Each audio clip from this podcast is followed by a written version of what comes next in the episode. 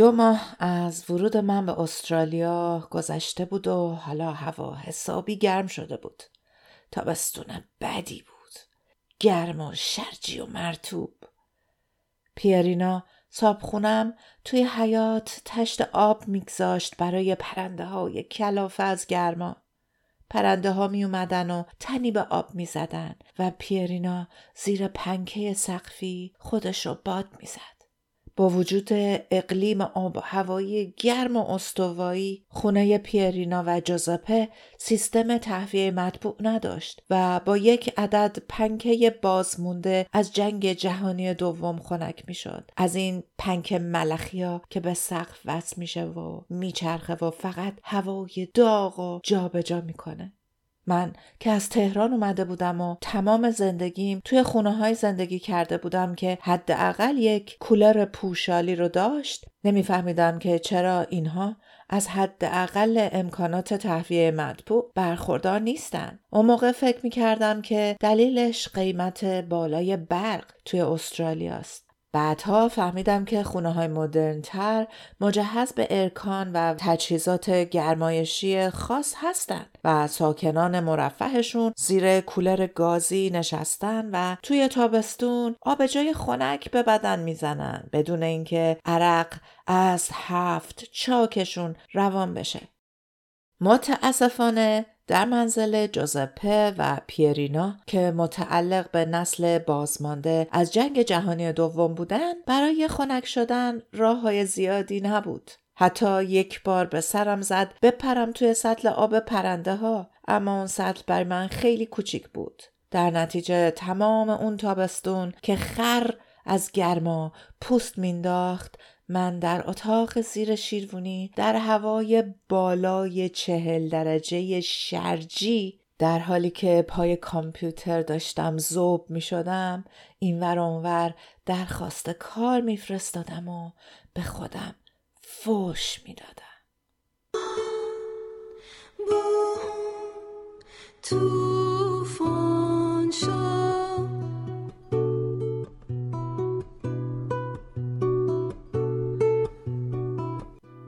من مونا مهرائین هستم و شما به پادکست گریز از مرکز گوش می‌کنید.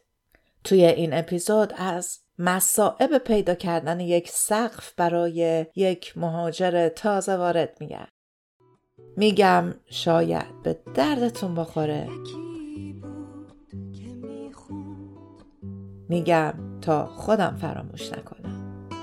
یکی بود که میخون اون سال سیدنی کلافه و تبدار بود و منم همینطور. تنها تسکینم نگاه کردن به آسمون بود. این بار چیزی که به من آرامش می‌داد هواپیماهایی بودند که هر روز از بالای سرم عبور می‌کردن.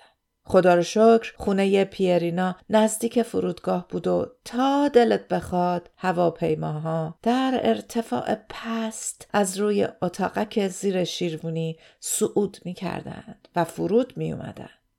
فاصلهشون انقدر نزدیک بود که اگه دستم رو دراز می کردم بند کفش خلبان رو با سر انگشتم باز کنم. همونطوری که خواهرم به هم یاد داده بود با عبور هر هواپیما به خودم دلداری می‌دادم که با آخرین دو هزار دلاری که برام موند اگه نتونستم کار پیدا کنم یه بلیت می‌خرم. صاف برمیگردم تهران کولر رو روشن می‌کنم و شربت بهلیموی خنک دست ساز مادرم رو می نوشم و غم دنیا رو فراموش می‌کنم. با چه عشقی به ها رو پوست می‌گرفت. از وسط نصف می‌کرد. هسته هاش رو کنار میگذاشت و توی آب میوه گیری آبشون رو می‌گرفت و شکر رو کم کم بهش اضافه می‌کرد و میجوشوند.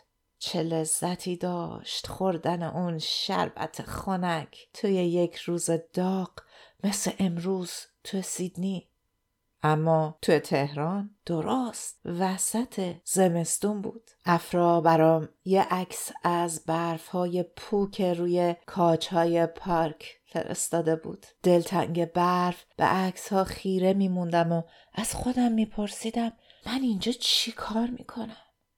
هر روز دلایلم برای مهاجرت بیشتر از پیش چشمم محو و دلایلم برای بازگشت پررنگتر می‌شد.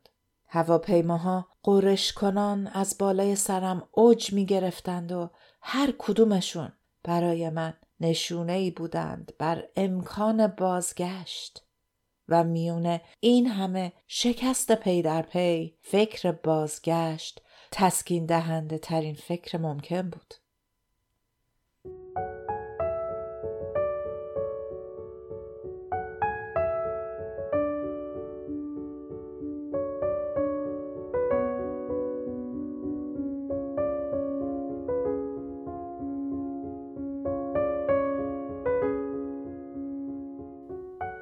تنها نکته مثبت اون روزها جوزپه و پیرینا بودند. این دوتا پیری آنچنان با محبت به من پناه داده بودند که انگار فرزند نداشتشون هستم. شبها بعد از شام به زور به من میوه می‌دادند و مدام سعی می‌کردند خوشحالم کنند و راضی نگهم دارن. الان که حسابشو می‌کنم خیلی بیشتر از پول کرایه‌ای که از من می‌گرفتند خرجم کردن. شایدم اصلا برای پول این کارو نمی‌کردن. تنها چیزی که به من دلگرمی می‌داد حضور این دو نفر بود. با خودم فکر می‌کردم که حداقل این سقف بالای سرم هست و آدم هایی که دارن از من حمایت می‌کنن. وگرنه بقیه چیزای اطرافم افتضاح بود. حال روحی و روانی خودم و روحیه‌ای که اول کار برای خودم سعی کرده بودم بالا نگه دارم داشت به سرعت پایین می اومد. و هر جا که دنبال کار میگشتم اصلا حتی برای مصاحبه هم دعوت نمی شدم. در واقع اگه بخوام رو راست باشم با خودم فکر می کردم که اوضاع از این افتضاح تر دیگه نمیشه. اما یکی از خوبی های مهاجرت اینه که درست وقتی فکر می‌کنین اوضاع دیگه از این افتضاح تر نمی‌تونه بشه خلافش به شما ثابت خواهد شد. در واقع اگه بخوام تجربم رو در استراباد توی یک جمله خلاصه کنم اینه که فهمیدم چیزها همیشه می‌تونن بدتر از اونچه که فکرشو می‌کردم بشن. این گونه بود که یک روز پیرینا همسر جوزپه صاحب خونه پیر من وقتی داشتم شام میخوردم گفت که یک ماه وقت دارم بگردم جای جدیدی رو پیدا کنم. لغمه توی گلون گیر کرد. فورا به ذهنم رسید که مگه چه کار بدی کرده بودم که داشتن دست به سرم می‌کردن.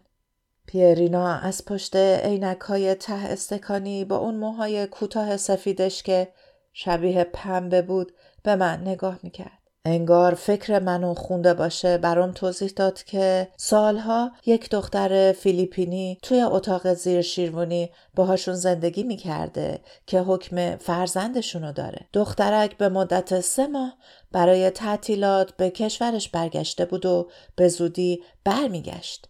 همین. به همین سادگی دخترک برمیگشت و طبیعتا این من بودم که باید جا رو براش خالی می‌کردم. انگار زمین زیر پام دهن باز کرد. بعدا فهمیدم خاصیت زمین در نیمکره جنوبی همینه و مدام زیر پای آدم دهان باز می‌کنه. حالا توی این شهر غریب کجا بد می‌رفتم؟ سوزی و آقا مرتزا خودشون توی یک آپارتمان نمدار قدیمی یک خوابه زندگی می‌کردن و اصلا راه نداشت که حتی برای یک شب مزاحمشون بشن. خاله فیفی وضعش بهتر بود و توی یک خونه دو طبقه پنج خوابه زندگی می‌کرد و اتفاقا یه اتاق خالی هم داشت. ولی روابطمون اونقدر نزدیک نبود. حس غریبی به دلم چنگ زد. من اینجا واقعا هیچ کس رو نداشتم. توی تهران اگر گاهی پیش میومد که کلیدم رو جا میگذاشتم خونه پدر مادرم دو تا کوچه انورتر بود. می‌تونستم حتی پیاده برم و کلید یدکی رو ازشون قرض بگیرم. حتی اگر پدر مادرم خونه نبودن ده تا دوست و آشنا داشتم که زنگ می‌زدم و می‌تونستم برم پیششون. همسایه هایی داشتم که میشناختمشون. آدمیزاد یک سری نیازهای اساسی داره و مسکن و کار دو تا از عمده ترین این نیازها هستند. من هنوز کار نداشتم ولی دلم خوش بود که سقفی بالای سرمه. حالا همون سقف موقتم روی سرم خراب شده بود. شاممو نتونستم تمام کنم و پاستای خوشمزه پیرینا با سس آلفردو ته بشقاب ماسید. رفتم توی اتاقم و یک نامه دادم به همون شرکتی که این پانسیون رو برام پیدا کرده بود. هنوز نیم ساعت نگذشته بود که طرف جواب داد که 300 مترون طرفتر خانومی دنبال هم خونه میگرده. شمارش را هم فرستاده بود که خودم تماس بگیرم و ببینم به درد هم می‌خوریم یا نه.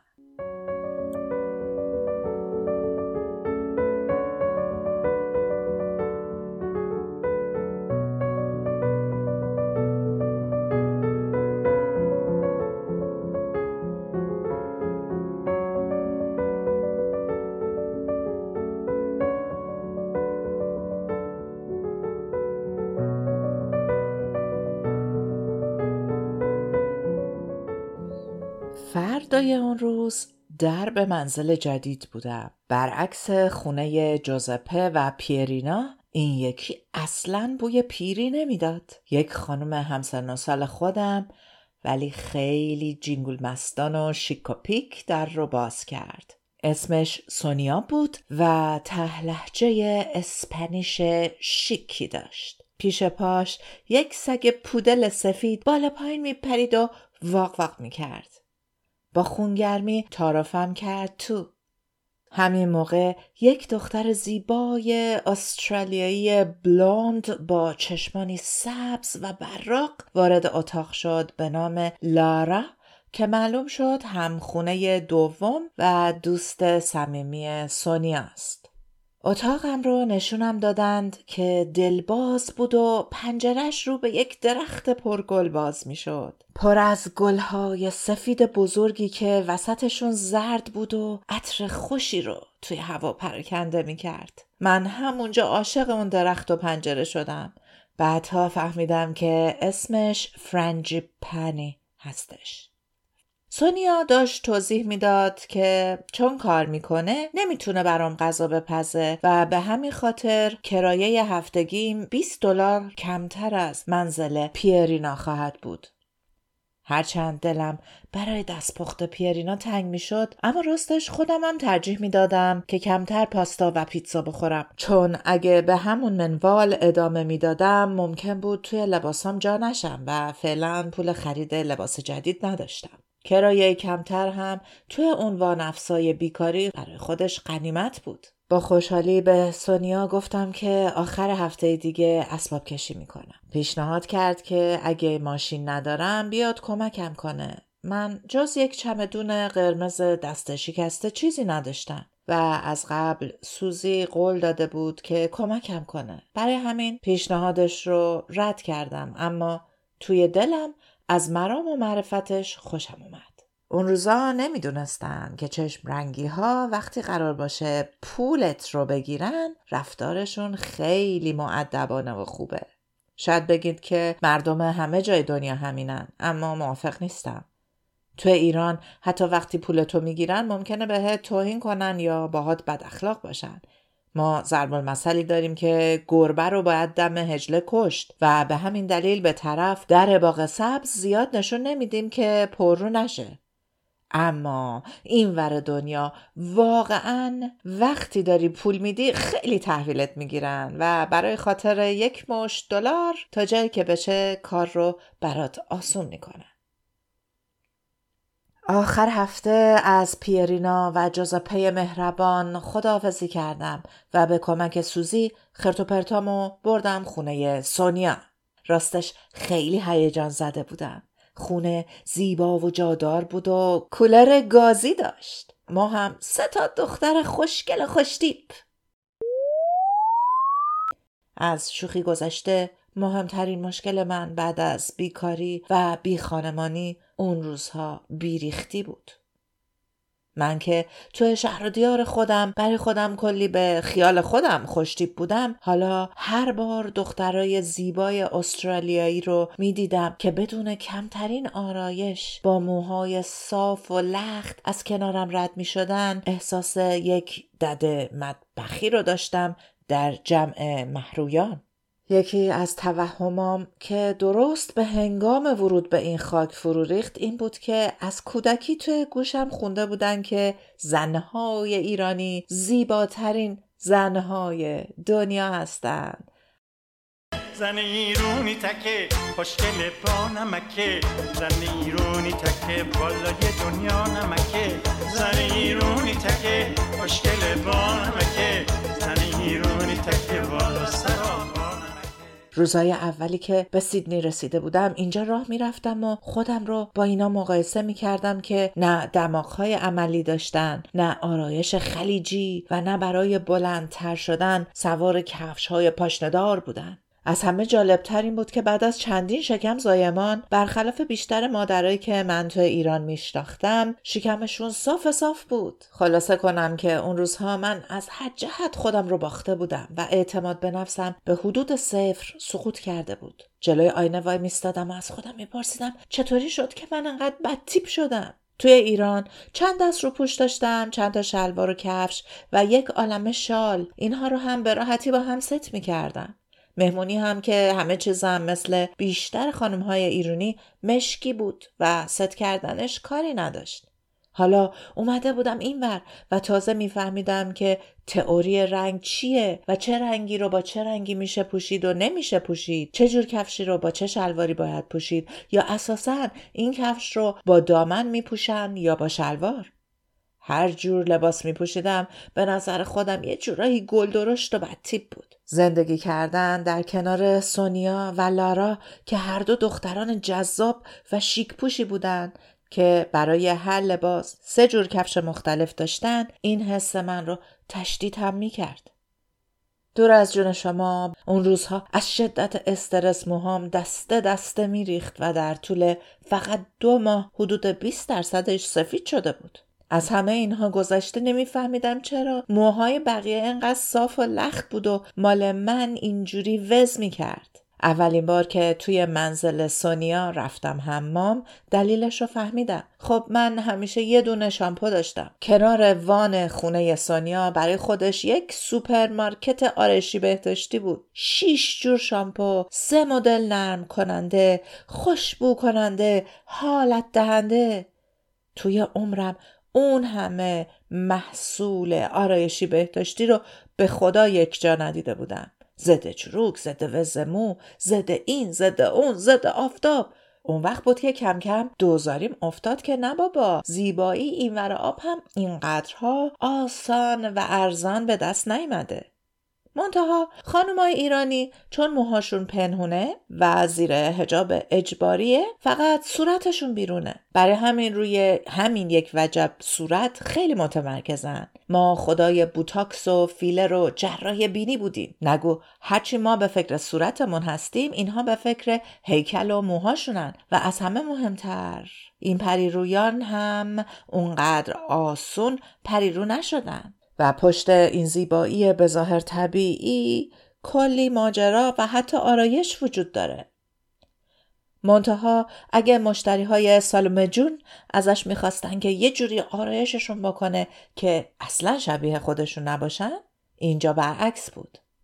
یادم توی ایران 6 سی سی فیلر توی لب تزریق می‌کردن که قشنگ اردکی بشه و بیاد جلو و حتی خدای نکرده اگه طرف غرق شد بتونه به جای قایق نجات بهش آویزون بشه و روی آب شناور بشه اما این ور آب تمام ادعای سالن‌های زیبایی این بود که جوری براتون توی لب تزریق می‌کنیم که اصلا کسی متوجه نشه متوجه این؟ این ور آب و اون ور آب نداره. هر دو طرف تزریق می‌کردن. آره می‌کردن. باور کنی من نمیگم آمار میگه که توی استرالیا سالانه یک میلیارد دلار خرج عملهای زیبایی میشه و 500 هزار نفر زیر تیغ جراح پلاستیک میرن. سرانه عمل زیبایی اینجا از آمریکا هم بالاتره. برای همینم زیاد خودتون رو نبازین که فقط ما ایرانی ها ظاهر پرستیم و زیر تیغ میریم. نه این ور آبم همینه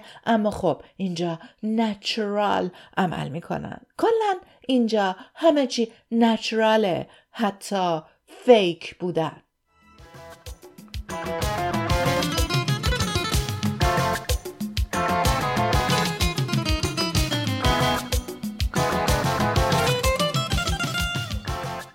انقدر حرف زدم که زمان گذشت. توی اپیزود بعدی بیشتر در مورد خونه سونیا براتون خواهم گفت. گریز از مرکز هر چهارشنبه منتشر خواهد شد. این پادکست رو به دوستانتون معرفی کنید و فالو بفرمایید.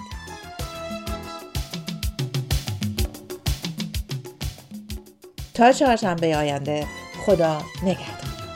واسه یه هم زبون یه خوب مهربون. دنیا رو پرسه زدم هر شب و روز با دل و جون. همه دنیا رو دیدم تا به اینجا رسیدم. میگم مثل زن ایرونی هیچ جا ندیدم. زن ایرونی تکه خوشگل با نمکه. زن ایرونی تکه گلای دنیا نمکه. زن ایرونی تکه خوشگل زن ایرونی تک بلد و سرابانم